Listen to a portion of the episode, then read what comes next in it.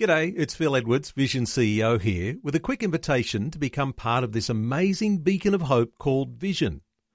Together we can put our love into action to help people of all kinds build or rebuild their lives on the truth of God. Please consider the part you can play during our upcoming Visionathon appeal, remembering that it's your support that makes Vision possible, including this podcast. Audio on demand from Vision Christian Media. The biggest reasons we experience the emotion of disappointment is that our expectations were wrong in the first place. And that's particularly true when we're going through a tough patch and we look God in the eye and ask, why are you letting this happen to me? Hi, I'm Berni Dymet. Thanks for joining me again.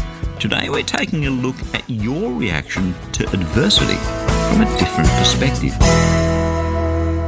Recently, my wife Jackie had an operation on her foot, and in those days immediately after the operation, she was in a lot of pain. Now, she's an active woman out there doing things, planning things, helping people. It's just who she is. But in those few days following the operation, all she could focus on was the pain she was in. Now, that's pretty natural. Acute pain has a way of blocking everything else out. I was still having to think about this and that and keep the ministry running, which she's normally involved in, get the meals on the table, do the shopping. But for her, in those couple of days, it was pretty much all about dealing with the pain. Of course, you've been there, whether it was physical pain or emotional pain, and you know all about it. You know how pain seems to block out the rest of the world and convince you that the pain is all there is. It's our natural reaction to adversity, isn't it? We lower our gaze, we focus on the immediate, and nothing else matters. But as natural as that response is to adversity and pain, you know something, it doesn't serve us particularly well. And what magnifies the pain often is the unrealistic expectation that we shouldn't even have to be dealing with it. Hang on, I, I believe in Jesus. Surely God wants to bless me. So why is this happening to me? That's often what we find ourselves thinking, right? When all along Jesus said, if any of you want to become my followers, then deny yourself, take up your cross daily, and follow me. For those who want to save their life will lose it, but those who lose their life for my sake will save it. What did it profit you if you gain the whole world, but you lose your own life? Luke chapter nine, verses twenty-three to twenty-five. See, that's a picture of suffering and sacrifice, not comfort and compromise. And it seems to me that accepting this reality is one of the hardest things to do. And yet it's just so necessary if we're going to get the sort of perspective on life that allows us to follow Jesus with confidence. What do I mean by that? Well, look, if we simply don't accept this reality, if we're kicking against it and struggling against it, if we refuse to accept delivery of the reality that Jesus promised to anyone who'd follow him, how can you possibly be in a place where you can follow him with confidence?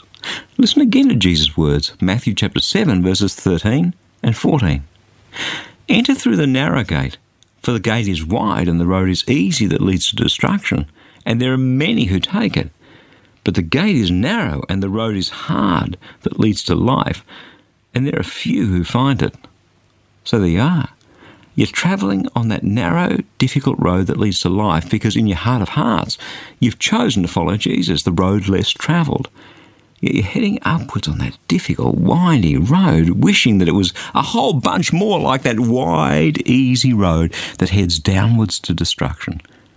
And that double-mindedness is what's killing you. That double-mindedness is what's stopping you from following Jesus with confidence, because your heart is longing after the alternative.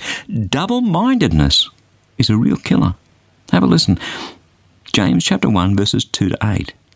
Brothers and sisters, whenever you face trials of any kind, consider it nothing but joy, because you know that the testing of your faith produces endurance, and let endurance have its full effect so that you may be mature and complete, and lacking in nothing.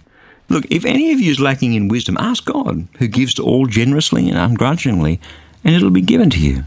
But ask in faith, never doubting, for the one who doubts is like a wave of the sea, driven and tossed by the wind. For the doubter, being double-minded and unstable in every way, must not expect to receive anything from the Lord. But the problem is, how, how do we change our mind? It's easy for me to sit here in the comfort of a nice isolated studio and tell you, look, I know it's tough, but don't be double-minded. And you're thinking, but but it hurts so much. It's so hard. I'm struggling. I, I don't want to be double-minded, but I don't know how not to be. Yeah, well, you know, sometimes I have exactly the same problem. And the answer, the how, comes to us from God, from God's Word. Let me read to you this short extract from the longest chapter in the Bible, Psalm one nineteen. It's written by a man who's really struggling, who's going through a lot of pain. And he tells us the how, verses ninety-seven to one fourteen. Oh, how I love your law. It is my meditation all day long. Your commandments make me wiser than my enemies, for it is always with me. I have more understanding than all my teachers, for your decrees are my meditation. I understand more than the aged, for I keep your precepts. I, I hold back my feet from every evil way in order to keep your word.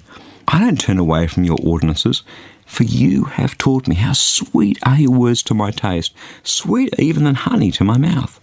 Through your precepts I get understanding, therefore I hate every false way. Your word is a lamp unto my feet and a light unto my path. I have sworn an oath and confirmed it, to observe your righteous ordinances. I am severely afflicted. Give me life, O Lord, according to your word. Accept my offerings of praise, O Lord, and teach me your ordinances. I hold my life in my hand continually, but I won't forget your law. The wicked have laid a snare for me, but I do not stray from your precepts. Your decrees are my heritage forever. They're the joy of my heart. I incline my heart to perform your statutes forever to the end. I hate the double-minded, but I love your law. You are my hiding place and my shield. I hope in your word. Do you see that the power of what he's saying here? It's God's word that's a lamp to his feet to help him take the next step, a light to his path so he can see a little ways ahead. The person who wrote this psalm is going through the whole adversity and pain thing just the way you and I do. He's got enemies on his tail. The going's tough. But what he's saying here as he pours his heart out to God is that God's word is what's making all the difference. How I love your law. It's my meditation all day long. Your commandments make me wiser than my enemies. I have more understanding than all my teachers, for your decrees are my meditation. Whenever someone who's going through a rough patch asks me, Berni, what can I do? How, how can I find peace? How can I discover confidence and faith in God? I ask them this question. How much time are you spending reading God's word, pondering it, praying about it, thinking, turning it over in your mind? Invariably, the answer is little or no time at all. Man, I tell you, this is the only way to discover God's peace in the middle of the storm, Bible reading and prayer. I know it sounds glib. I know it sounds simplistic. I know it sounds like, here, take a couple of aspirin for your migraine.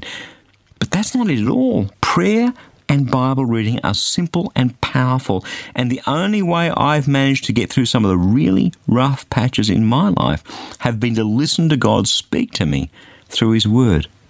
You, you can read books. You can listen to guys like me yabber on. You, you can phone a friend. You can try all sorts of things. But I'm here to tell you that there is nothing, nothing as powerful as God's word.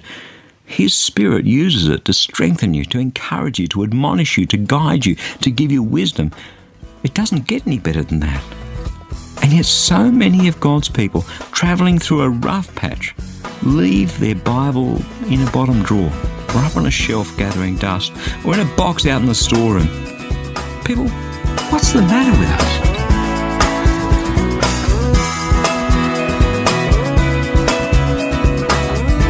We love sharing the gospel with as many people as possible so they can experience a real and tangible relationship with God. So before I go, I'd like to tell you about our free daily devotional to help you be all that God made you to be. It's called Fresh. Each day you'll receive a powerful scripture verse together with some words of inspiration, hope and encouragement. And the best news is that it's completely free and delivered right to your inbox each and every day, where you can choose to read, listen or even watch the daily video. It's completely up to you. It's God's Word fresh for you each day. To receive your free devotional, just jump onto the website fresh devotional dot org. You'll see the Fresh e-devotional sign up right there for you. As a bonus, I'll also send you a free copy of my ebook, How Can I Hear God Speak to Me? So head across to the website and sign up to receive Fresh. I pray that your heart will be touched and transformed as you draw ever closer to Jesus through His Word. That web address again, in case you missed it, is fresh devotional dot org. I'm Berni Dymet. Catch you again, same time tomorrow, with a different perspective. Thanks for taking time to listen to this audio on demand from Vision Christian Media. To find out more about us, go to vision dot org dot a u.